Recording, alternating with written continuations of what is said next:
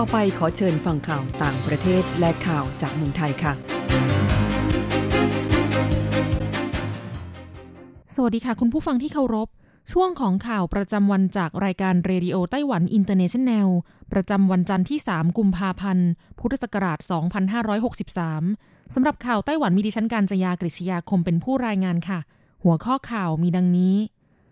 ผู้นำไต้หวันเรียกร้องหน่วยงาน UN เห็นความสำคัญต่อสิทธิประโยชน์ด้านสุขภาพของไต้หวัน อย่าทำให้การป้องกันโรคระบาดเกิดรอยรั่ว นักท่องเที่ยวถูกพิษแมงกระพรุน ยามฝั่งเขินติงไม่มีแอลกอฮอล์ล้างแผล วันเริ่มขาดตลาด ชาวไต้หวันกว่า 200 คนจากอู่ฮั่นได้เดินทางกลับไต้หวันแล้ว โดยเที่ยวบินเช่าเหมาลำไฟล์แรก ผลสำรวจเผย วัยรุ่นไต้หวันทุกๆสองคน จะมีหนึ่งคนเสพติดมือถือรุนแรง มวลอากาศหนาวจ่อพัดปกคลุมไต้หวันสองลูก สัปดาห์นี้อุณหภูมิต่ำสุด 13 องศา ภาคเหนือฝนตก ต่อไปเป็นรายละเอียดของข่าวค่ะ ประธานาธิบดีไช่อิงเหวินผู้นำไต้หวันสาธารณรัฐจีน ให้การต้อนรับนายกิวเซเป้อิโซ ประธานสภาหอการค้ายุโรปประจำไต้หวันที่มาเข้าเยี่ยมคารวะ และกล่าวถึงกรณีโรคปอดอักเสบจากเชื้อไวรัสโคโรนาสายพันธุ์ใหม่ว่า สถานการณ์การแพร่ระบาดของโรคนี้ ก่อให้เกิดผลกระทบอย่างใหญ่หลวงต่อโลก และยังส่งผลต่อเศรษฐกิจอีกด้วย ตนจึงจำเป็นต้องดำเนินมาตรการรักษาเสถียรภาพของตลาดหลักทรัพย์ ส่วนด้านผลกระทบต่ออุตสาหกรรมการท่องเที่ยว ก็จะให้ความช่วยเหลือและเยียวยาความเสียหาย หวังว่าจะช่วยลดผลกระทบลงได้จนน้อยที่สุดขณะเดียวกันรัฐบาลยังจับตาผลกระทบจากสถานการณ์การแพร่ระบาดของโรคต่อเศรษฐกิจไต้หวัน และเศรษฐกิจโลกอย่างใกล้ชิด เพื่อออกมาตรการรองรับ ผู้นำไต้หวันกล่าวเรียกร้องให้หน่วยงานที่เกี่ยวข้องกับองค์การสหประชาชาติ ควรมองเห็นความสำคัญต่อสิทธิประโยชน์ด้านสุขภาพของประชาชนไต้หวัน โดยไม่ตัดไต้หวันออกจากระบบการป้องกันโรคระบาดทั่วโลกทำให้การป้องกันโรคระบาดเกิดรอยรั่ว นอกจากนี้ไต้หวันมีศักยภาพและยินดีที่จะสร้างคุณูปการให้แก่ประชาคมโลก ในภารกิจป้องกันโรคระบาดทั่วโลก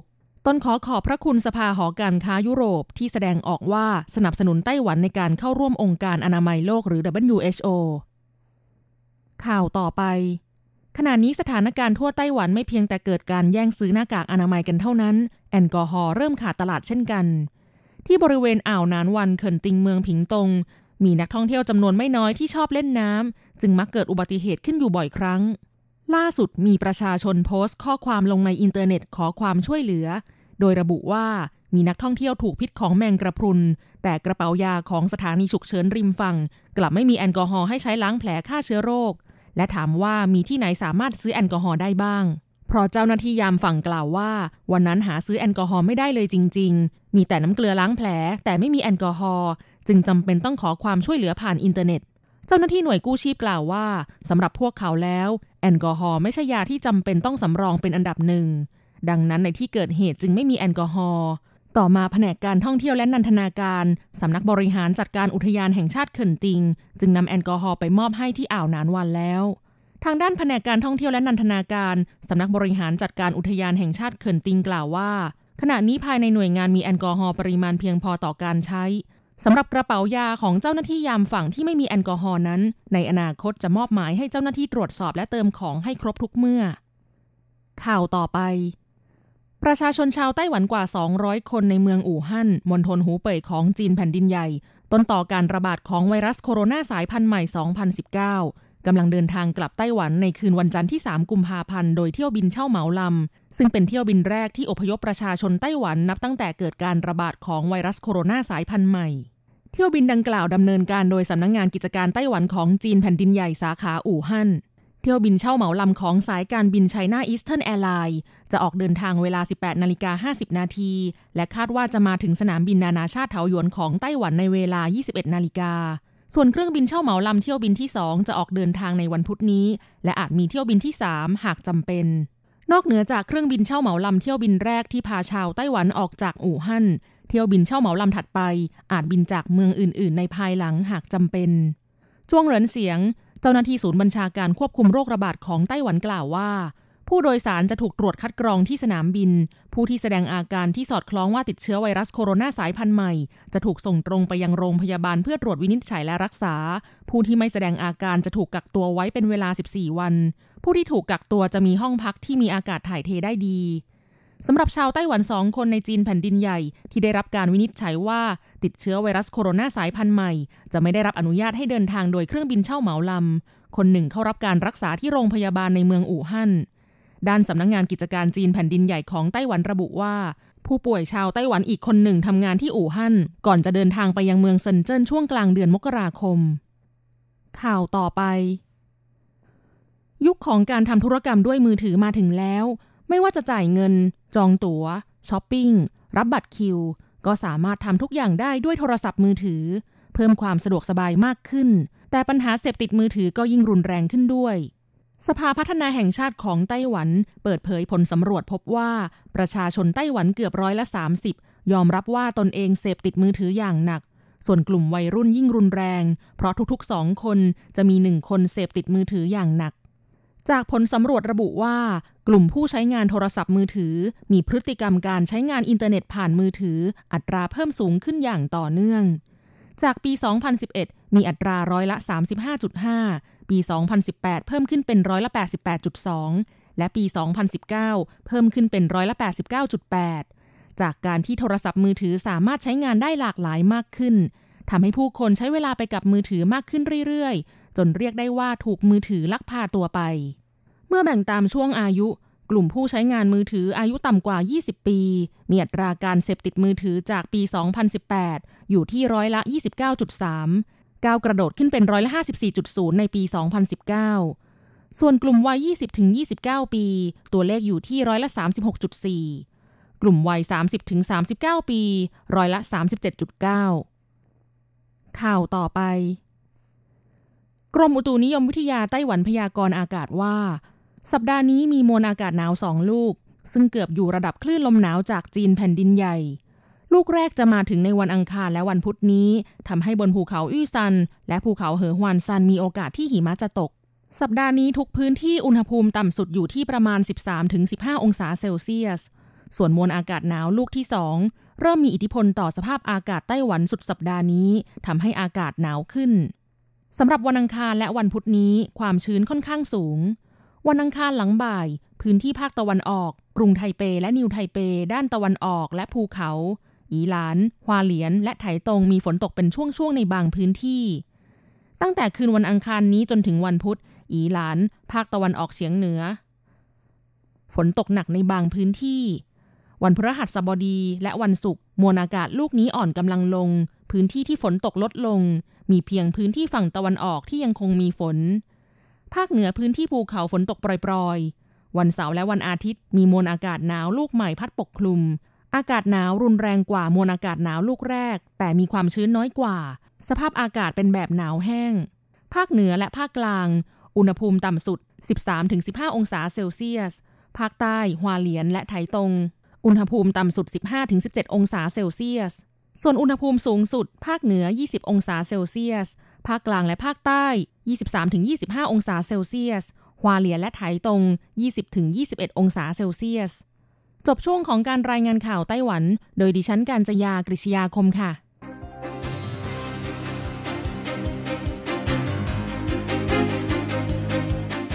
คุณผู้ฟังครับต่อไปเป็นข่าวต่างประเทศและข่าวประเทศไทย รายงานโดยผมแสงชัย กิตติภูมิวงศ์ หัวข้อข่าวที่สำคัญมีดังนี้จำนวนผู้เสียชีวิตจากโคโรนาไวรัสสายพันธุ์ใหม่ พุ่งแซงโรคซา ประเทศต่างๆ เร่งอพยพพลเมืองของตนออกจากอู่ฮั่น ไข้เลือดออกระบาดในโบลิเวียมีผู้เสียชีวิต 10 คน วุฒิสภาสหรัฐกำลังดำเนินการไต่สวนถอดถอนประธานาธิบดีโดนัลด์ทรัมป์ การระบาดโคโรนาไวรัสสายพันธุ์ใหม่ทำให้เกาหลีใต้ต้องเลื่อนการฝึกกำลังสำรองประจำปี ตลาดหุ้นจีนเป็นใหญ่เปิดหลังตรุษจีน หุ้นร่วงหนัก ทางการไทยเตรียมรับผู้ติดค้างในอู่ฮั่นกับประเทศ ต่อไปเป็นรายละเอียดของข่าวครับจำนวนผู้เสียชีวิตจากโคโรนาไวรัสสายพันธุ์ใหม่สะสมในจีนแผ่นดินใหญ่ 361 คนแล้ว แซงหน้าผู้เสียชีวิตจากโรคซา เฉพาะในวันที่ 2 กุมภาพันธ์ที่ผ่านมามีผู้เสียชีวิต 57 คนจำนวนผู้ป่วยรวมในจีนขณะนี้ 17,205 คน ทั้งนี้การระบาดโรคซาในระหว่างปี 2545 ถึง 2546 ในจีนแผ่นใหญ่ มีผู้เสียชีวิต 349 คน การระบาดของโคโรนาไวรัสสายพันธุ์ใหม่ยังปะทุขึ้นไม่หยุดยั้งทำให้ทางการจีน ต้องสั่งปิดเมืองเพิ่มขึ้น โดยในวันที่ 2 กุมภาพันธ์ สั่งปิดเมืองวนโจว ซึ่งอยู่ห่างจากเมืองอู่ฮั่น 800 กิโลเมตร หลังจากมีผู้ติดเชื้อในมณฑลนี้ 660 คน ทางการอนุญาตให้สมาชิกคนเดียวในแต่ละครัวเรือนออกจากบ้านซื้อของจำเป็นได้ทุกๆ 2 วัน ทางการจีนได้สร้างโรงพยาบาลหัวสันซัน ซึ่งเป็นโรงพยาบาลสนามในเมืองอู่ฮั่น ขนาด 1,000 เตียง ใช้เวลาก่อสร้างเพียง 8 วัน เปิดทำการแล้วในวันที่ 3 กุมภาพันธ์ คณะเจ้าหน้าที่แพทย์กว่า 1,400 คนจะทำหน้าที่ดูแลผู้ป่วย รับมือกับโคโรนาไวรัสสายพันธุ์ใหม่ ซึ่งเป็นบุคลากรทางแพทย์ของกองทัพ มีการเคลื่อนย้ายระดมอุปกรณ์การแพทย์เวชภัณฑ์ ไปยังโรงพยาบาลแห่งนี้ ส่วนการสร้างโรงพยาบาลอีกแห่งหนึ่งคือเหลยเสินซันคาดว่าจะสร้างเสร็จพร้อมเปิดบริการได้ในวันพุธ ประเทศต่างๆ วิตกกังวลต่อสถานการณ์ระบาดของโคโรนาไวรัส ต่างเร่งอพยพพลเมืองของตนออกจากอู่ฮั่น ฝรั่งเศสส่งเครื่องบินเช่าเหมาลำลำที่สองเพื่อนำพลเมืองและชาวยุโรปชาติอื่น ๆ รวมทั้งชาวแอฟริกากว่า 300 คนออกจากจีนแผ่นดินใหญ่ โดยที่รัฐมนตรีสาธารณสุขฝรั่งเศสแถลงว่า ผู้โดยสาร 36 คนต้องสงสัยติดเชื้อโคโรนาไวรัส 20 คนเป็นผู้ที่อาศัยอยู่ในฝรั่งเศส และกำลังถูกตรวจสอบอย่างละเอียด หากตรวจพบเชื้อจะถูกกักตัวเป็นเวลา 14 วัน ส่วนอีก 16 คนถูกส่งตัวไปยังประเทศต่างๆ ของยุโรป อังกฤษส่งเครื่องบินลำที่สองไปรับพลเมืองของตนออกจากเมืองอู่ฮั่นเช่นกัน เดินทางถึงอังกฤษแล้วและถูกส่งตัวไปตรวจร่างกายที่โรงพยาบาล รวมทั้งกักตัวเพื่อรอดูอาการออสเตรเลียอพยพพลเมืองและผู้พำนักถาวรรวม 243 คนขึ้นเครื่องบินเช่าเหมาลำในวันที่ 3 กุมภาพันธ์ ซึ่งจะถูกกักตัวดูอาการบนเกาะคริสต์มาสดินแดนของออสเตรเลีย ในมหาสมุทรอินเดียสำหรับอินโดนีเซียเกิดความโกลาหลรัฐบาลรับตัวพลเมืองของตนกลับจากอู่ฮั่น 285 คน ซึ่งต้องถูกกักตัวเป็นเวลา 14 วัน ทางการอินโดนีเซียใช้เกาะนาทูนาเป็นสถานกักกัน ชาวเมืองราในประมาณ 200 คนไม่พอใจ และพากันประท้วง มีการเผายางรถยนต์ และมีการประทะกันระหว่างผู้ประท้วงกับตำรวจ ประเทศต่างๆ พากันดำเนินมาตรการเข้มข้นมากขึ้น เพื่อป้องกันโคโรนาไวรัสสายพันธุ์ใหม่ นายกรัฐมนตรีชินโซอาเบะของญี่ปุ่นกล่าวต่อรัฐสภา ยืนยันว่าพร้อมที่จะปรับเปลี่ยนมาตรการทุกอย่างในทันทีเพื่อปกป้องชีวิตของพลเมืองญี่ปุ่น และกำลังเร่งพัฒนา ชุดตรวจเชื้อไวรัสโคโรนาสายพันธุ์ใหม่ เพื่อการทราบผลอย่างรวดเร็ว ที่กรุงมะนิลาหลังมีผู้เสียชีวิตจากโคโรนาไวรัสสายพันธุ์ใหม่รายแรก ซึ่งเป็นชาวจีนวัย 44 ปี เดินทางจากเมืองอู่ฮั่น ผู้คนในกรุงมะนิลา พากันระมัดระวังมากขึ้น สวมหน้ากากอนามัยเพื่อใช้บริการระบบขนส่งสาธารณะ ประธานาธิบดีโรดริโกดูแตร์เตฟิลิปปินส์สั่งห้ามผู้เดินทางจากจีนแผ่นดินใหญ่ เข้าประเทศ ส่วนสหรัฐได้สั่งห้ามชาวต่างชาติที่เดินทางไปจีนแผ่นดินใหญ่ในช่วง 14 วันที่ผ่านมา เดินทางเข้าสหรัฐสำหรับพลเมืองสหรัฐที่เดินทางกลับจากจีน จะต้องหลีกเลี่ยงการออกจากบ้าน อีกทั้งพลเมืองของสหรัฐที่เดินทางมาจากหูเป่ยต้องถูกทางการกักตัวเป็นเวลา 14 วัน เพื่อรอดูอาการ เที่ยวบินตรงจากจีน จะลงจอดที่สนามบินของสหรัฐได้เพียง 7 แห่งเท่านั้น ซึ่งรวมทั้งสนามบินจอห์นเอฟเคนเนดีในนครนิวยอร์กด้วยสำหรับเกาหลีใต้ดำเนินมาตรการตรวจทุกคนที่แสดงอาการของโรคติดเชื้อโคโรนาไวรัสสายพันธุ์ใหม่ ซึ่งได้แก่อาการมีไข้ไอ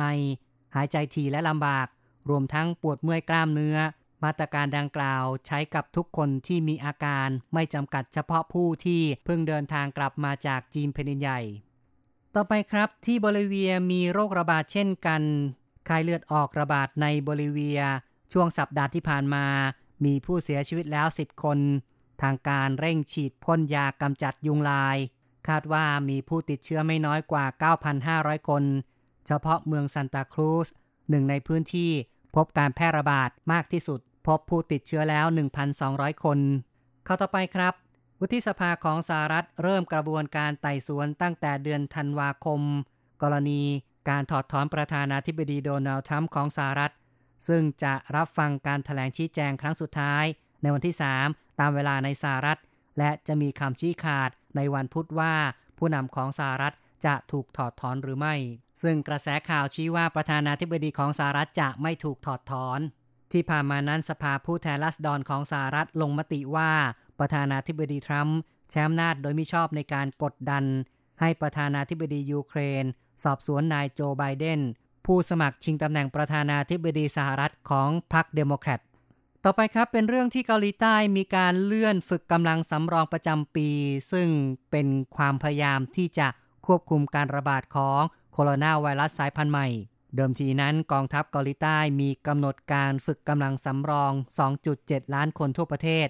ในวันที่ 2 มีนาคม แต่ต้องเลื่อนออกไปเป็นหลังวันที่ 17 เมษายน ต่อไปเป็นข่าวผลกระทบทางเศรษฐกิจจากโคโรนาไวรัสสายพันธุ์ใหม่ ตลาดหุ้นจีน ร่วงหนัก เปิดทำการหลังหยุดตรุษจีน ดัชนีเซี่ยงไฮ้คอมโพสิตเปิดตลาดที่ 2,716.70 จุด ลดลง 259.83 จุด หรือ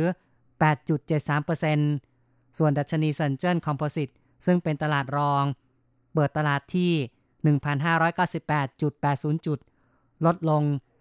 158.02 จุด หรือเท่ากับ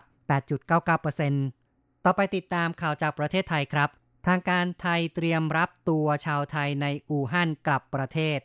นายอนุทินชาญวีรกูลรองนายกรัฐมนตรีและรัฐมนตรีว่าการกระทรวงสาธารณสุข เปิดเผยว่าพร้อมส่งผู้อำนวยการสถาบันบำราศนราดูลเป็นหัวหน้าทีมในการไปดูแล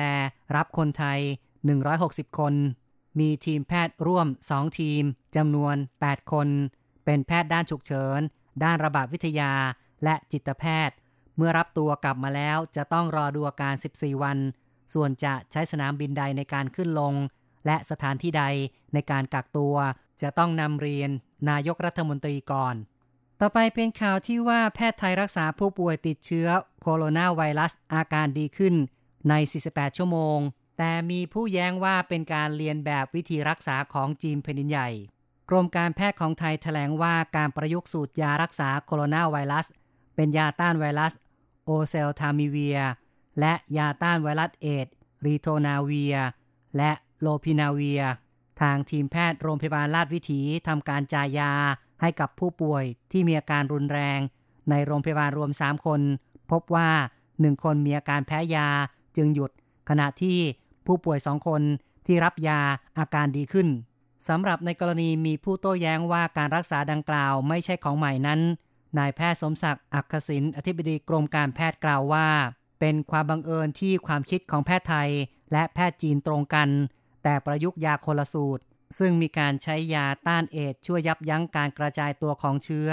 และยาต้านหวัด ช่วยยับยั้งของเชื้อเข้าไปในเซลล์ คุณผู้ฟังครับต่อไปเป็นรายงานอัตราแลกเงินอ้างอิงตอนบ่ายของวันที่ 3 กุมภาพันธ์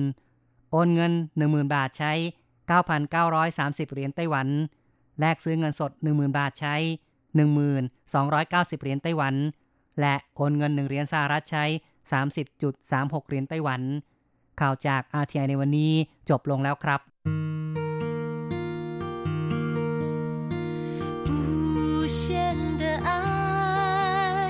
向全世界传开，永恒的光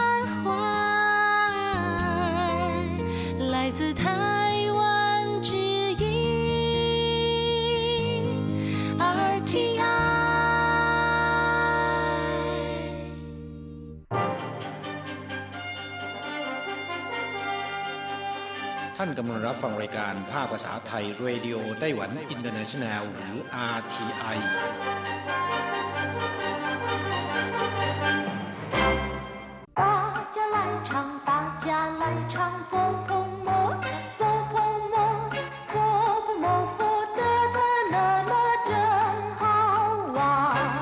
สวัสดีครับเพื่อนผู้ฟังที่รัก พบกันในวันนี้เราจะมาเรียนภาคเรียนที่สองบทที่สามของแบบเรียนชั้นต้น บทที่สามช่างเฉวยไปโรงเรียน ในบทนี้เราจะมาเรียนรู้คำสนทนาภาษาจีนกลางที่เกี่ยวกับการไปโรงเรียน และก็การเรียนหนังสือนะครับ第三课上学一 课文。你弟弟念几年级？他念小学五年级。你哥哥呢？他念高中三年级。第三课 上学บทที่สามไปโรงเรียนคำว่าช่างเฉวยหมายถึงไปเรียนหนังสือที่โรงเรียน อ่านว่าช่างเฉวยแต่ถ้าไปโรงเรียนเพื่อไปเล่นบาสเกตบอล ไปออกกำลังกาย หรือว่าไปทำอะไรก็ตามแต่ ยกเว้นเรียนหนังสือ ก็จะพูดว่าชี่เฉวยเช่าจะไม่พูดว่าช่างเฉวยนะครับคำว่าช่างเฉวยหมายถึงไปที่โรงเรียนเพื่อเรียนหนังสืออย่างเดียวชี่เฉวยเช่า ไปโรงเรียนเพื่อไปเล่นหรือว่าไปออกกำลังกาย เรียกว่าชี่เฉวยเช่าคำว่าชี่ก็คือไป ส่วนเฉวยเช่าก็คือโรงเรียน你弟弟念几年级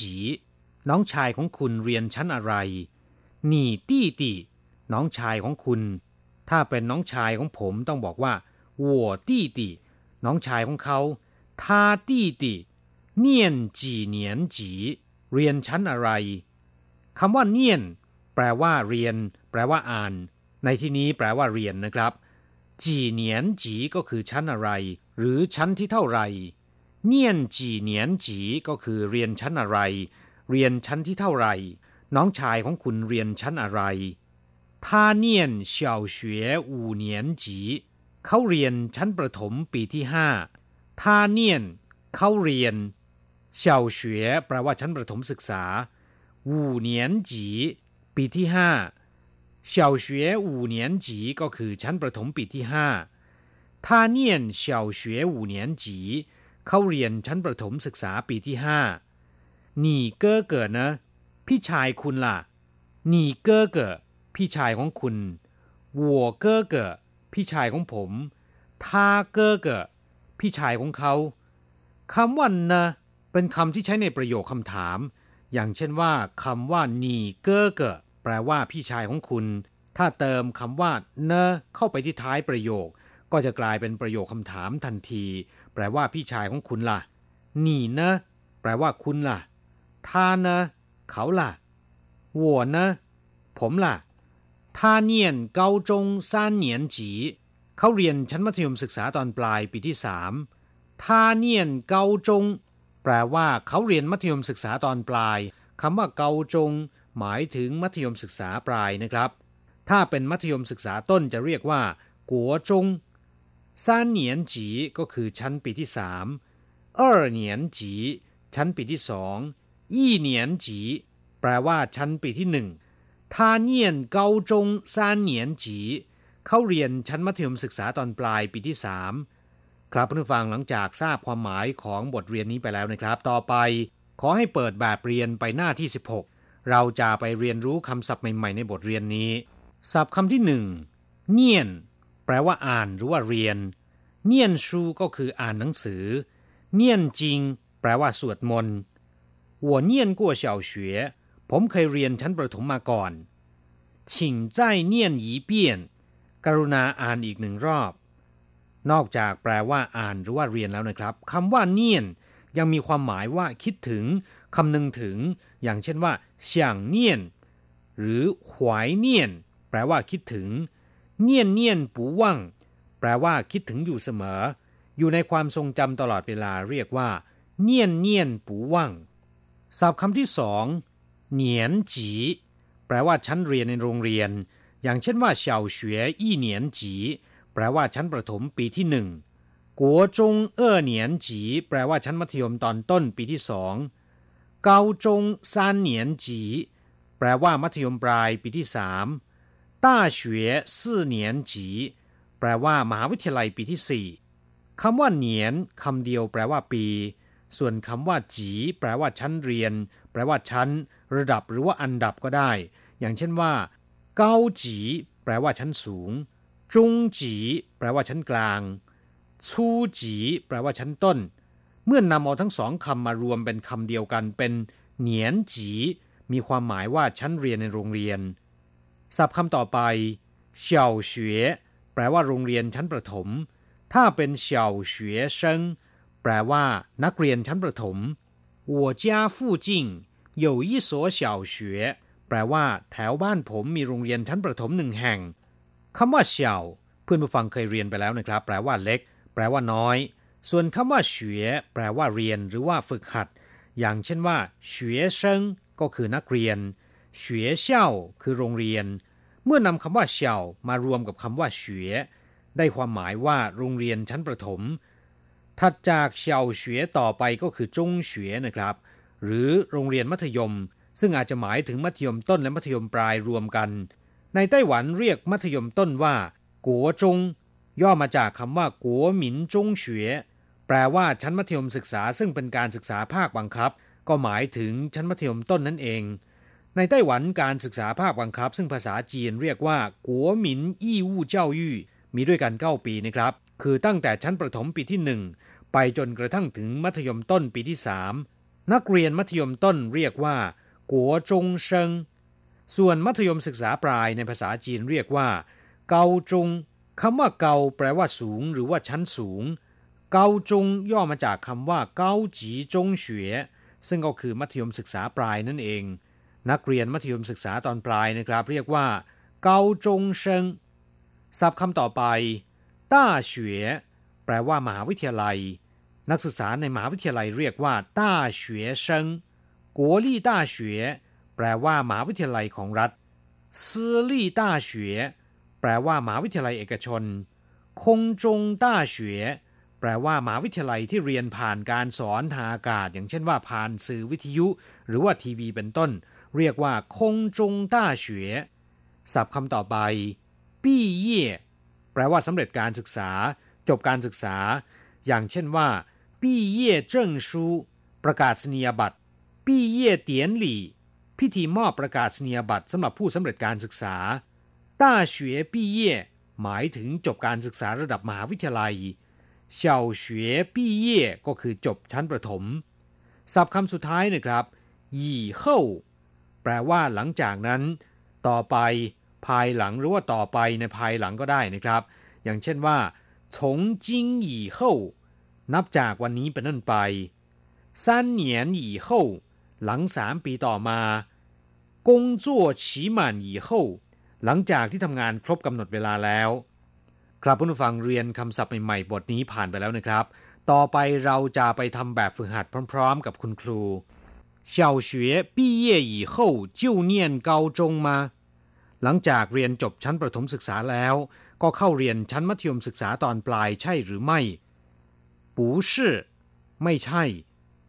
先念国中 ใจเนียนเกาจง เรียนชั้นมัธยมศึกษาตอนต้นก่อน ค่อยเรียนมัธยมศึกษาตอนปลายเชียนเนียนกัวจง เรียนชั้นมัธยมศึกษาตอนต้นก่อนใจเนียนเกาจง ค่อยเรียนมัธยมศึกษาตอนปลายเชียนเนียน เรียนก่อนใจเนียน แปลว่าค่อยเรียน高中毕业以后呢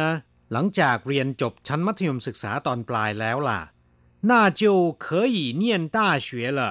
ก็สามารถเข้าเรียนในมหาวิทยาลัยได้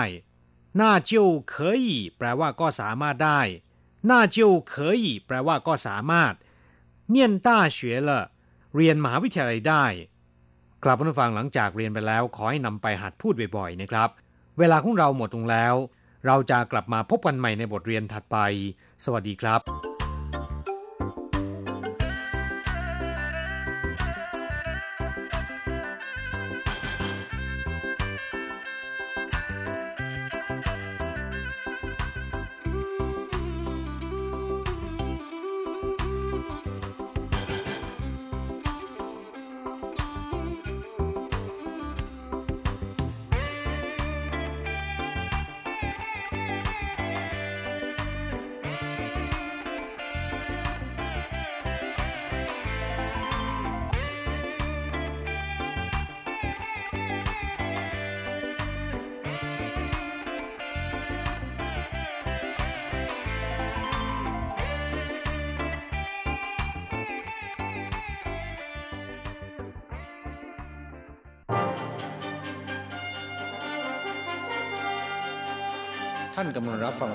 ภาคภาษาไทย Radio Taiwan International หรือ RTI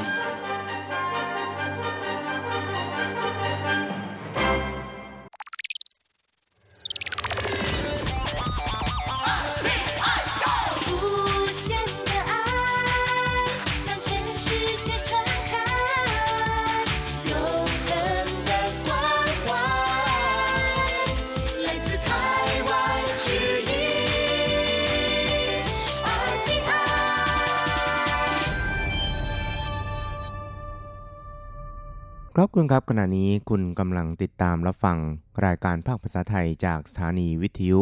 RTI ซึ่งส่งกระจายเสียงจากกรุงไทเป ประเทศสาธารณรัฐจีนอยู่นะครับและต่อไปนั้นก็ขอเชิญคุณผู้ฟังติดตามรับฟังรายการกระแสประชาธิปไตย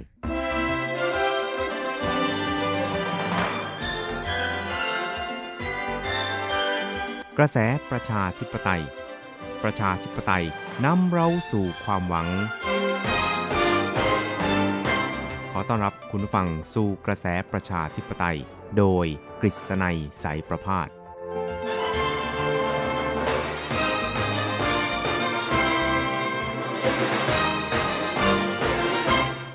สวัสดีครับคุณผู้ฟังที่รักและเคารพทุกท่านครับ ผมกฤษณัยสารพาดก็กลับมาพบกับคุณผู้ฟังอีกครั้งหนึ่งครับ ในช่วงเวลาของกระแสประชาธิปไตยนะครับ ซึ่งก็จะพบกับคุณผู้ฟังเป็นประจำทุกสัปดาห์ ในค่ำวันจันทร์และก็เช้าวันอังคาร 3 ครั้งด้วยกันครับ ก็จะนำเอาเรื่องราวความเคลื่อนไหว ที่น่าสนใจทางด้านการเมืองในไต้หวัน มาเล่าสู่ให้กับคุณผู้ฟังได้รับฟังกันนะครับ ครับแล้วก็สำหรับในช่วงนี้เนี่ยนะครับก็เรียกว่าคงจะเป็นช่วงเวลาของการเก็บตก เทศกาลตรุษจีนในช่วงที่ผ่านมานะครับ เพราะว่าในช่วงตรุษจีนที่ผ่านมานั้นข่าวคราวทางการเมืองในไต้หวันเนี่ยก็อาจจะโฟกัสไปที่บรรดานักการเมืองต่างๆ ที่ออกไปตะเวนแจกอ้างเปาให้กับประชาชนโดยทั่วไปนะครับ โดยเฉพาะอย่างยิ่งท่านผู้นำไต้หวันนะครับ ก็คือท่านประธานาธิบดีไช่อิงเหวินนั้น ก็ได้ตะเวนไปเรียกว่าเกือบทั่วเกาะไต้หวันก็ว่าได้นะครับ แจกอ้างเปากัน ไม่เว้นแต่ละวันเลยทีเดียวนะครับ แล้วก็มีประชาชนเนี่ยก็แห่มาเข้าคิวเพื่อขอรับอ้างเป่า ซึ่งถึงแม้ว่าจะเป็นอ้างเป่าที่ไม่ใช่จะมีเงินมากมายในซองอ้างเป่าก็ตามนะครับ แต่ว่าเป็นอ้างเป่าจากผู้นำไต้หวันเนี่ยย่อมจะเป็นการเสริมสิริมงคลนะครับ แล้วก็เสริมโชคลาภให้แก่ตนในช่วงตลอด ปีใหม่ที่กำลังมาถึงนี้นะครับแล้วก็ตลอดปีนี้ด้วยครับเพราะฉะนั้นเนี่ยหลายๆคนเนี่ยต่างก็เฝ้ารอนะครับว่าผู้นำไต้หวันเนี่ยจะมาแจกอ้างเป่าที่แถวบ้านตัวเองเมื่อไหร่นะครับ แต่ว่าบางทีเนี่ยก็ไม่ได้มาที่แถวบ้านนะครับแต่จะไปแจกกันในบริเวณแถววัด หรือว่าแถวสถานที่สำคัญสำคัญต่างๆ ที่มีผู้คนเนี่ยนะครับมา กราบไหว้แล้วก็สักการะเพื่อขอพรในช่วงวันตุจีนด้วยนะครับครับแล้วก็ในช่วงวันตุจีนที่ผ่านมาก็คือสัปดาห์ที่แล้วนี่นะครับ ท่านประธานาธิบดีไช่อิงหวนนั้น ก็ได้ไปกราบไหว้สักการะหลายหลายวัด แล้วก็แจกอั่งเป่าให้กับประชาชนที่มากราบไหว้สักการะตามวัดวาอารามต่างๆ เหล่านี้นะครับ พร้อมกับอธิษฐานขอให้ ประเทศชาติเนี่ยอยู่เย็นเป็นสุขนะครับ ประชาชนนั้นร่ำรวยแล้วก็มีสุขภาพแข็งแรง แล้วก็ขอให้ประชาชนนั้นต้องสามัคคีกันนะครับ โดยเฉพาะอย่างยิ่งต้องสามัคคีกันเพื่อร่วมกันป้องกันไม่ให้โรคโคโรนาไวรัสสายพันธุ์ใหม่ 2019 หรือว่าโรคปอดบวมอู่ฮั่นเนี่ยนะครับ แพร่กระจายในไต้หวันนะครับเพื่อสุขภาพของประชาชนโดยทั่วไปครับ พร้อมกันนี้เนี่ยท่านประธานาธิบดีไช่เหวินผู้นำไต้หวันนั้นก็ยังได้ขอให้ประชาชนทั่วไปนี่นะครับดูแลรักษาสุขภาพของตัวเอง แล้วก็สังเกตสุขภาพของตัวเองให้ดีนะครับเพื่อร่วมมือกับรัฐบาลในการป้องกันการระบาดของโรคสามัคคีเป็นน้ำหนึ่งใจเดียวกันนะครับ เพื่อให้โรคนี้เนี่ยไม่ระบาดไปทั่วในไต้หวันนะครับ ก็จะทำให้ประชาชนนั้นมีความสุข แล้วก็ประเทศชาติมีความมั่นคงแข็งแรง ตลอดจนมีสุขภาพร่างกายแข็งแรงด้วยนะครับครับ แล้วก็ในช่วงของการแจกอั่งเป่านี้นะครับ ท่านผู้นำไต้หวันนั้นก็ได้กล่าวเรียกร้องให้ประชาชนนั้นจะต้องสามัคคีกัน ร่วมกันป้องกันไม่ให้โรคไวรัสโคโรนา 2019 สายพันธุ์ใหม่นี้นะครับ แพร่กระจายไปทั่วครับ ซึ่งท่านผู้นำไต้หวันก็บอกว่า 团结一致面对我们很多的挑战，让国家能够更强大，让 ครับท่านผู้นำไต้หวันก็เรียกร้องว่าเราจะต้องสามัคคีกันเป็นน้ำหนึ่งใจเดียวกันนะครับเผชิญหน้ากับความท้าทายจางต่างๆจำนวนมากนะครับ ให้ประเทศชาติของเรานั้นมีความเข้มแข็งประชาชนมีความมั่นคงอุดมสมบูรณ์นะครับ แล้วก็หวังเป็นอย่างยิ่งว่า โรคระบาดของโรคปอดอักเสบอู่ฮั่นในคราวนี้นะครับ จะทำให้ผู้คนนี่นะครับเอ่อ ร่วมสามัคคีน้ำหนึ่งใจเดียวกัน ร่วมกันป้องกันให้ดีครับ แล้วก็จะให้ดูแลรักษาสุขภาพของตัวเองให้ดีครับ ประชาชนนั้นมีความมั่งคั่งมากยิ่งขึ้น แล้วก็หวังเป็นอย่างยิ่งนะครับว่า การระบาดของโรคในคราวนี้นั้นทุกคนนะครับแล้วก็ประชาชนทุกฝ่ายเนี่ยจะดูแลรักษาสุขภาพของตัวเองนะครับ ตลอดไปจนถึงร่วมกันเผชิญหน้ากับความท้าทายที่กำลังแบอยู่เบื้องหน้า ก้าวสู่ปีใหม่นะครับ แล้วก็ขอให้ทุกท่านเนี่ยมีความสุขความเจริญในช่วงปีใหม่รวยพรปีใหม่ ให้ประเทศชาติเข้มแข็งประชาชน มีความสุข แข็งแรง แล้วก็ร่ำรวยเงินทองครับ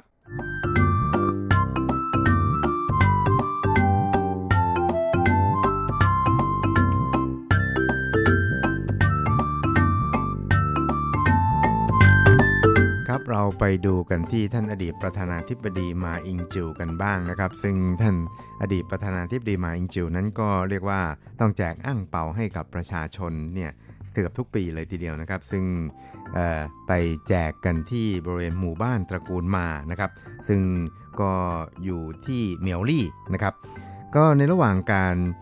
แจกอ้างเปาของท่านผู้นำอดีตผู้นำไต้หวันท่านนี้เนี่ยนะครับ ก็อาจจะเรียกว่ามี ความระมัดระวังตัวพอสมควรเลยทีเดียวนะครับ โดยเฉพาะอย่างยิ่งในช่วงที่มีการระบาดของไวรัสโคโรนาสายพันธุ์ใหม่ 2019 นี่นะครับ ท่านอดีตผู้นำไต้หวันนั้นก็แจกอ้างเปาในขณะที่มีการใช้ผ้าปิดปากอนามัยเนี่ยนะครับตลอดเวลาเลยทีเดียวพร้อมกับไม่จับไม้จับมือกับผู้ที่มาขอรับอ้างเปานะครับ ด้วยเหตุที่ว่าต้องการป้องกันไม่ให้เชื้อของ โคโรนาไวรัสสายพันธุ์ใหม่ 2019 เนี่ยนะครับแพร่กระจายไปทั่วแล้วก็ถือว่าเป็นอนามัยอย่างหนึ่งนะครับ ซึ่ง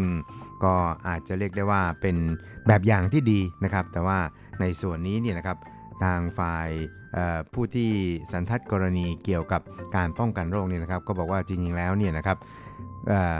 โคโรนาไวรัสสายพันธุ์ใหม่ 2019 นี่นะครับไม่ใช่ว่าจะ ติดต่อหรือว่าแพร่เชื้อได้เร็ว หรือว่าง่ายดายขนาดนั้นนะครับ อาจจะต้องมีการสัมผัสกันอย่างใกล้ชิดพอสมควร จึงจะมีโอกาสติดเชื้อได้ด้วยนะครับครับ และสำหรับในส่วนของการแจกผ้าปิดปากอนามัยของทางรัฐบาลนี่นะครับ ก็ยืนยันหนักแน่นเลยทีเดียวนะครับว่า ตอนนี้เนี่ยทางรัฐบาลเนี่ยก็ได้เก็บนะครับแล้วก็ได้มีสต็อก ของผ้าปิดปากอนามัยทั่วเกาะไต้หวันนี่นะครับนับ 10 ล้านชิ้นนะครับเพื่อที่จะแจกจ่ายหรือว่านำออกจำหน่ายให้กับประชาชนอย่างพร้อมมูลแล้วในวันนี้นะครับ ซึ่งในช่วงที่ผ่านมาเนี่ยก็อาจจะอยู่ในสภาพที่ขาดแคลน เพราะว่าหลายๆร้านเนี่ยก็มีการปิดป้ายนะครับว่าขาดแคลนหรือว่ายังไม่มีสินค้าที่เป็นผ้าปิดปากอนามัยเนี่ยมาจำหน่ายให้กับประชาชนนะครับ ต้องรอไปก่อน แต่ว่าตั้งแต่วันนี้เป็นต้นไปเนี่ย รัฐบาลภายใต้การนำของท่านนายกรัฐมนตรีสูเจินชางนั้น ก็ย้ำอย่างหนักแน่นเลยทีเดียวนะครับว่าจะไม่มีการขาดแคลน ผ้าปิดปากอนามัยอย่างแน่นอนเลยทีเดียวนะครับ แล้วก็สำหรับในส่วนของอการกักตุนผ้าปิดปากอนามัยนี่นะครับก็จะมีบทลงโทษอย่างรุนแรงเลยทีเดียวพร้อมกับเรียกร้องให้บรรดา ผู้ประกอบการนั้นอย่าได้มีการกักตุนผ้าปิดปากอนามัยเหล่านี้นะครับ เนื่องจากว่าเป็น สิ่งที่จำเป็นนะครับสำหรับการป้องกันการระบาดของโคโรนาไวรัสสายพันธุ์ใหม่ 2019 นะครับ โดยท่านประธานาธิบดีใช่นะครับ ก็ยังเรียกร้องให้ประชาชนนั้น ควรที่จะใช้ชีวิตประจำวันเนี่ยตามปกตินะครับ อย่าได้วิตกกังวลหรือว่าเป็นทุกข์เป็นร้อนมากจนเกินไปนะครับ แล้วก็บอกว่าตอนนี้เนี่ย ผ้าปิดปากอนามัยกับเตียงผู้ป่วยสำรองในไต้หวันนั้นยังคงพอเพียงนะครับ ขอแต่เพียงให้รักษาสุขภาพให้แข็งแรงไม่มีอาการผิดปกติใดๆเนี่ยก็ขอให้ทุกคนนี่นะครับ ก็ใช้ชีวิตประจำวันกันอย่างเป็นปกติสุขนะครับ อย่าได้มีการกักตุนผ้าอนามัยใด ๆ ทั้งสิ้นนะครับ แล้วก็ไม่ควรที่จะวิตกกังวล จนมากเกินไปครับ นอกจากนี้ท่านผู้นำไต้หวันนั้นก็ยังได้เตือนบรรดาประชาชนโดยทั่วไปนะครับว่าก็ควรจะต้องรักษาสุขภาพนะครับแล้วก็สังเกตสุขภาพของตัวเองนะครับตลอดไปจนถึงล้างมืออยู่เป็นประจำแล้วก็วัดอุณหภูมิของร่างกายด้วย ตลอดจน การเข้าออกในสถานที่สาธารณะที่มีผู้คนพลุกพล่านเนี่ยก็อย่าลืมต้องล้างมือเป็นประจำแล้วก็ใช้ผ้าปิดปากอนามัยด้วยนะครับ และถ้าว่ามีอาการที่ไม่ชอบมาพากลเนี่ยก็ควรจะต้องรีบใช้ผ้าปิดปากอนามัย แล้วก็รีบไปพบแพทย์โดยทันทีครับ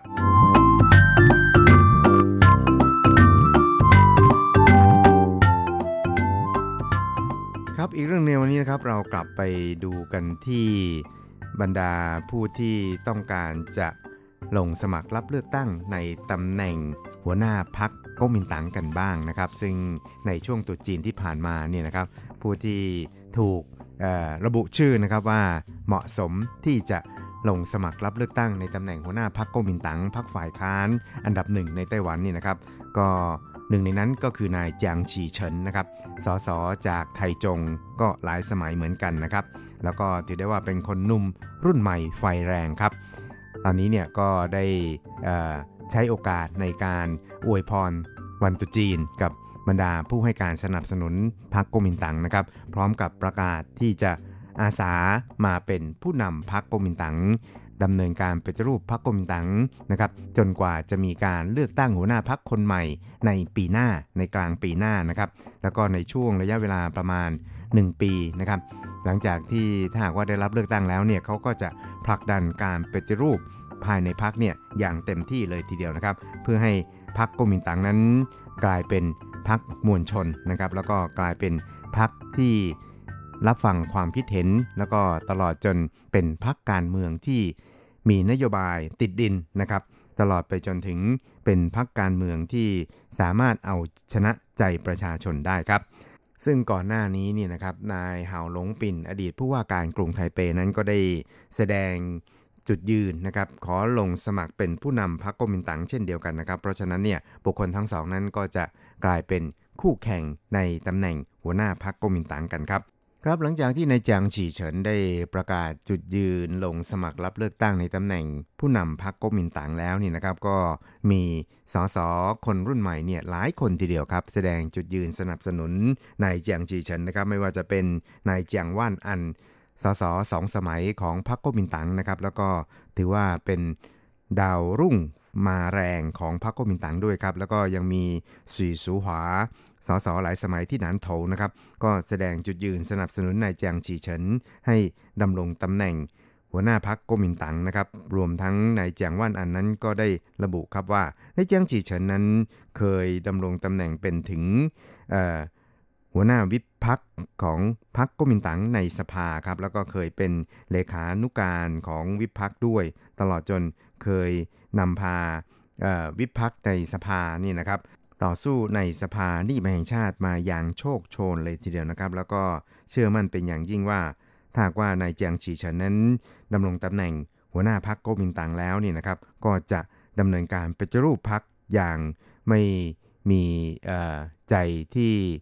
โน้มเอียงหรือว่าเอ็นเอียงไปฝ่ายใดฝ่ายหนึ่งนะครับ แต่ว่าจะเป็นการดำเนินการ ปฏิรูปพักโกมินตังแบบเปิดกว้าง แล้วก็นำพาพรรคโกมินตั๋งนี่นะครับให้ก้าวสู่การเป็นพรรคที่ยึดกระแสของความต้องการของประชาชนเป็นหลัก พร้อมทั้งขอเรียกร้องให้ประชาชนเนี่ยนะครับสนับสนุนนายจางฉีเฉิน ให้พรรคโกมินตั๋งนั้น ก้าวเข้าสู่การปฏิรูปแล้วก็เปลี่ยนโฉมหน้าใหม่แบบพลิกหน้ามือเป็นหลังมือเลยทีเดียวครับ ส่วนสีสูหวานะครับ ก็บอกว่าเมื่อ เห็นนายจางฉีเฉินเนี่ยนะครับยินดีที่จะออกมาแบกรับภารกิจของพรรคกุมินตังอันหนักอึ้งนี้นะครับก็ยินดีที่จะเป็นปราการหลังในการสนับสนุนนายจางฉีเฉินอย่างเต็มที่เลยทีเดียวนะครับ เพื่อที่จะแสดงบทบาทในการเป็นผู้สืบทอดภารกิจของพรรคกุมินตังต่อไปครับ ครับคุณครับเวลาของ กระแสประชาธิปไตยในวันนี้ก็หมดลงแต่เพียงเท่านี้นะครับ เราจะกลับมาพบกันใหม่ในสัปดาห์หน้า สวัสดีครับ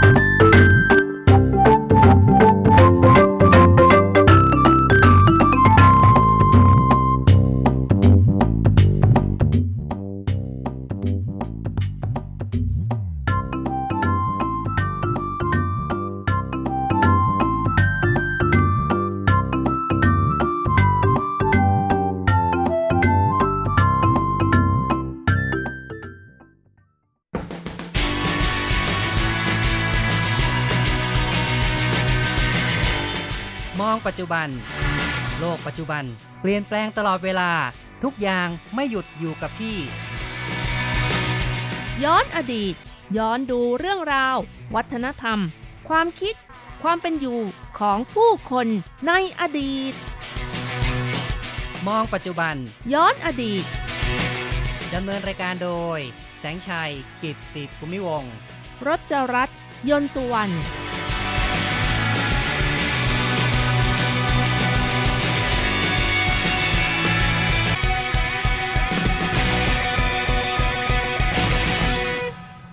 คุณผู้ฟังที่รักครับ พบกันอีกแล้วในมองปัจจุบันย้อนอดีตนะครับ ในครั้งนี้เราจะมองเรื่องเทศกาลโคมไฟไต้หวันที่ไถจงกันนะครับ เทศกาลโคมไฟไต้หวันนั้น ก็เป็นกิจกรรมยิ่งใหญ่ระดับประเทศในไต้หวันนะครับ ซึ่งแต่ละปีนั้นก็จะหมุนเวียนจัดไปตามเมืองต่างๆครับ ซึ่งในปีที่แล้วนะคะก็จัดขึ้นที่เมืองผิงตงทางภาคใต้ของเกาะไต้หวันมาในปีนี้ค่ะ ก็จัดขึ้นที่นครไถจงค่ะ ซึ่งอยู่ทางภาคกลางนะคะ คาดว่าปีหน้านะคะ ปี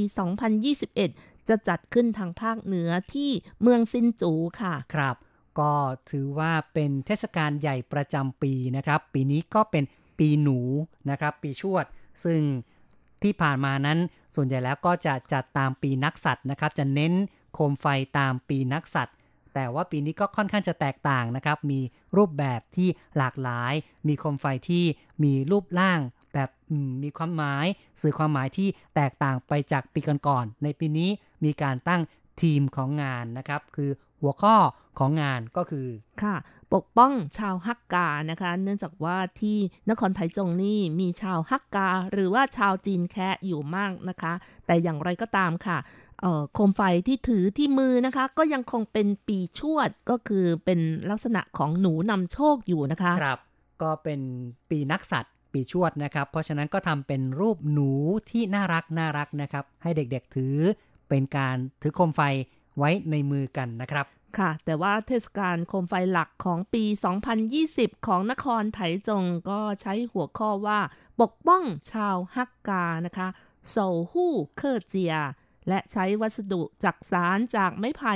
ผสมผสานกับเทคโนโลยีที่ใช้แสงสีในการทำโคมไฟหลักค่ะ เพื่อเป็นการแสดงถึงฝีมือของจากสองมือของชาวฮักกาดั้งเดิมนะคะ ที่มีริ้วรอยจากการย้อมผ้าสีครามค่ะ ครับ ก็เป็นการนำเอาวัฒนธรรมของชาวฮักกามาจัดแสดงไว้ซอดแทรกตามโคมไฟนะครับ เนื่องจากว่าชาวฮักกาก็เป็นชาวจีนที่มีความแข็งแกร่งนะคะ ในการอยู่เบื้องหลังของการสร้างครอบครัวค่ะ อีกทั้งยังเป็นการแสดงถึงความเสียสละ ยืนหยัดอดทนของสาวชาวฮักกานั่นเองค่ะ นอกจากนี้ก็ยังมีโคมไฟรองอีก 5 แห่งนะคะ ซึ่งก็ได้แก่จัดอยู่ในเขตเฮอพิง เนื่องจากเขตเฮอพิงนั้นตั้งอยู่ใกล้กับแม่น้ำต้าเจีย จึงมีการนำเอาแม่น้ำทิวทัศน์ต่างๆ งานศิลปะเข้ามาผสมผสานนะคะครับอยู่ในเขตเฮอพิงของนครไถจงนั่นเองค่ะครับ ก็เป็นการแบ่งเขตแบ่งโซนนะครับ อย่างที่บอกไว้มี 5 เขตเขตแรกคือเฮอผิงนะครับ เขตที่ 2 ก็คือ เขตตงซื่อค่ะ จะเป็นโคมไฟขอพรซินติงฉีฝู นำเอาวัฒนธรรมอาหารและข้าวผสมผสานกับเทคโนโลยี สร้างบรรยากาศประเพณีเก่าและใหม่ของชาวจีนฮักกาานะคะอ๋อเนาะนะครับที่เขตตงซื่อนะครับ ก็ประสานวัฒนธรรมเก่าแล้วก็ใหม่นะครับค่ะเขตที่ 3 ก็คือเขตซินเส้อค่ะ ใช้หัวข้อเมืองดอกไม้งาม 綺麗花都นะคะ ใช้ดอกซากุระป่า สร้างทิวทัศน์ทะเลดอกไม้ พร้อมกับภาพของเห็ดหอมที่เมืองซินเส้อ เนื่องจากว่าที่ซินเส้อนะคะ ก็เป็นแหล่งผลิตหรือว่าแหล่งปลูกเห็ดหอมของไต้หวันที่มีความสำคัญยิ่งเลยนะคะอืมก็นำเอาของพื้นเมืองของเด่นประจำพื้นเมือง มาจัดแสดงเอาไว้นะครับค่ะ เขตที่ 4 ค่ะ เขตซื้อกังนะคะ หัวข้อท่องเที่ยวไปกับการเวลา มั่นหยิวซื้อกวางป่า ใช้แสงสีผสมผสานกับ ผ้าย้อมคลามของชาวฮักกานั่นเองค่ะ อ๋อเนาะนะครับแหมน่าสนใจนะครับ เขตที่ 5 เขตฟงเหวียนค่ะ หัวข้อรู้คุณแหล่งต้นน้ำอินซุยซือเหวียนนะคะ โดยใช้แม่น้ำต้าเจียมีการออกแบบมีชีวิตชีวาที่ไม่เคยหมดสิ้นนะคะ ซึ่งเป็นเขตที่มีชาวฮักกาอาศัยอยู่ เพื่อจะแสดงเอกลักษณ์ เขตพื้นที่สำคัญที่มีการพัฒนาของชาวจีนแคะในนครไถจงค่ะ เขตอินสุยซือหยวนนะครับ ก็คือการดื่มน้ำก็ต้องให้นึกถึงแหล่งต้นน้ำเป็นการพูด ในทำนองว่าจะต้องไม่ลืมรากเหง้าของตนเองนี่ก็ถือว่าเป็นคติเป็นสิ่งที่ชาวจีนสอนกันสืบทอดกันมานะครับ ซึ่งในเขตนี้ก็จะมีการทำเป็นรูปตัวหญิงสูงตั้ง 5 เมตร ที่มือของเทพธิดาหญิงนี้นี่นะครับ ก็จะเทน้ำออกมาครับ คือเป็นรูปแบบของออแสงสีที่ทำเป็นตัวของเทพธิดา แล้วก็ถือโทน้ำคันโทน้ำเนี่ยนะครับ เทน้ำออกมาต่อเนื่องตลอดเวลานะครับค่ะ ซึ่งทางคณะกรรมการชาวฮักกา ก็บอกว่าโคมไฟที่จัดขึ้นนอกจากจะใช้วัฒนธรรมของชาวฮักกาแล้วนะคะ ก็ยังให้ความสำคัญกับการใช้เทคโนโลยี แสง สี ในสมัยใหม่อีกด้วยนะคะ เพื่อเปลี่ยนโฉมใหม่ให้กับชาวฮักกาในนครไถจงค่ะ ครับแน่นอนว่าเดี๋ยวนี้นี่การใช้โคมไฟต่างๆ คือการจัดทำโคมไฟต่างๆเนี่ยนะครับ ก็จะมีการประสานเทคโนโลยีเข้ามาในด้านแสงสีเสียงทำให้เกิดความรู้สึกตื่นตาตื่นใจมาก ซึ่งก็แตกต่างกับสมัยก่อนนะครับ การผลิตโคมไฟของชาวจีนในเทศกาลโคมไฟสมัยก่อนนั้น ส่วนใหญ่ก็จะเป็นรูปแบบแบบง่าย ๆ คือเอาโครงไม้ไผ่มาติดด้วยกระดาษ เป็นตัวรูปต่างๆนะครับ เป็นหุ่นรูปต่างๆ แล้วข้างในก็จะมีการจุดโคมไฟเอาไว้ แต่เดี๋ยวนี้ก็นำเอาเทคโนโลยีเข้ามาประสานอย่างมากเลยนะครับ ใช้แสงสีเสียงเอฟเฟกต่างๆ เข้ามา ประกอบมากมายเลยครับค่ะ นอกจากนี้แล้วก็ยังมีเสียงเพลงมาประกอบอีกด้วยค่ะ โดยเฉพาะวงดนตรีเก้าอี้นะคะ ที่มีการบรรยาย หรือว่าร้องเพลงเบาๆ จังหวะสนุกสนาน ประกอบด้วยตัวการ์ตูนน่ารักน่ารัก แล้วก็เนื้อเพลงก็บรรยายว่า พรุ่งนี้เราจะตื่นที่ไหนไม่รู้เหมือนกัน แต่คืนนี้เราสบายดี เรามาฟังเพลงดูไหมคะว่าเพลงนี้เป็นอย่างไรนะคะ ก็มาลองฟังกันนะครับ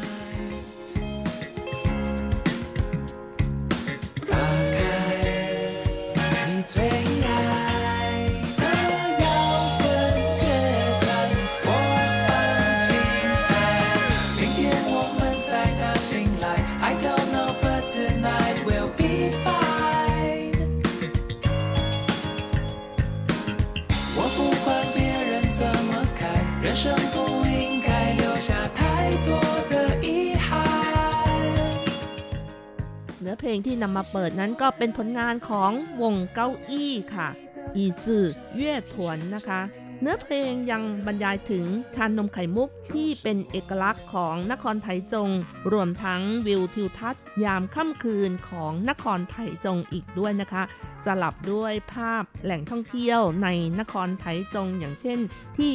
เขตพื้นที่ชุ่มน้ำเกาเหม่นะคะ หรือว่าเกาเหม่ซือตี้ค่ะ แล้วก็ เขตที่มีการขี่ม้าอย่างสนามม้าโฮลีของนครไถจงนะคะอืมเนาะนะครับก็นำเอาทิวทัศน์ธรรมชาติเข้ามาเป็นแอนิเมชันที่เป็นภาพประกอบนะครับวงเก้าอี้นะคะก็เป็นวงที่เคยได้รับรางวัลแผ่นเสียงทองคำไต้หวันครั้งที่ 30 นะคะ เป็นวงดนตรีที่มีต้นกำเนิดในนครไถจงเล่า concept แต่งเพลงนี้ว่า พวกเราได้นำเอาเครื่องเป่าแซกโซโฟน และทรัมเป็ตประสานกับเสียงร้อง ประสานเสียงของพวกเราฟังดูคึกครื้นสนุกสนาน วงเก้าอี้รับหน้าที่แต่งเพลงเทศกาลโคมไฟของไต้หวันเป็นครั้งแรกนะคะ นอกจากว่าต้องมีเนื้อเพลงที่ท่องได้ขึ้นใจแล้วนะคะ ยังต้องหลอมละลายวัฒนธรรมอัตลักษณ์ของนครไถจงลงไปด้วยค่ะ ครับ เป็นการแต่งเพลงให้เข้ากับบรรยากาศนะครับนำเอาองค์ประกอบต่างๆของนครไถจงมารวมไว้ในเพลงนี้ 而我是你的歌者，追寻着你的光和热，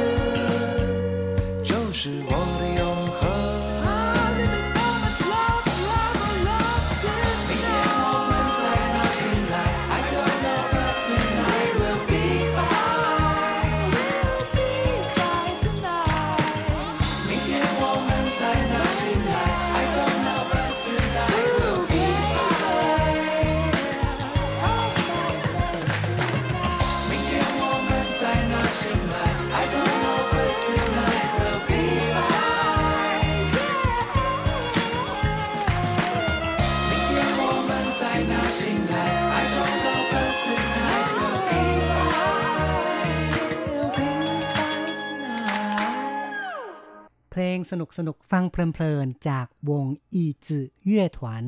วงเก้าอี้นะครับ ก็เป็นเพลงประกอบของเทศกาลโคมไฟในปีนี้ คุณผู้ฟังครับ หลังจากที่เราทั้งสองคนนำเอาบรรยากาศเทศกาลโคมไฟของไทจงมาเล่าสู่กันฟังแล้ว ต่อไปเราก็มาย้อนเรื่องราวอดีตความเป็นมาของเทศกาลโคมไฟกันสักนิดหนึ่งค่ะ เทศกาลโคมไฟนะคะก็ถือเป็นเทศกาลที่เป็น ไฮไลท์ช่วงสุดท้ายของเทศกาลตรุษจีน หรือจะเรียกกันว่าเสี่ยวกั้วเหนียนนั่นเองนะคะ เพราะว่าหลังจากผ่านวันนี้ไปแล้วนะคะ ผู้คนก็จะเข้าสู่ชีวิตและการทำงานปกติในปีใหม่อย่างจริงจังนะคะ ในค่ำคืนของเทศกาลโคมไฟ ผู้คนก็จะ จุดโคมไฟ หรือว่าในสมัยก่อนก็จุดตะเกียงโคมไฟที่มีสีสันหลากหลายนะคะ มีการชมจันทร์ที่พระจันทร์กำลังเต็มดวง แล้วก็มีการปล่อยโคมลอย เล่นดอกไม้ไฟ ทายปริศนา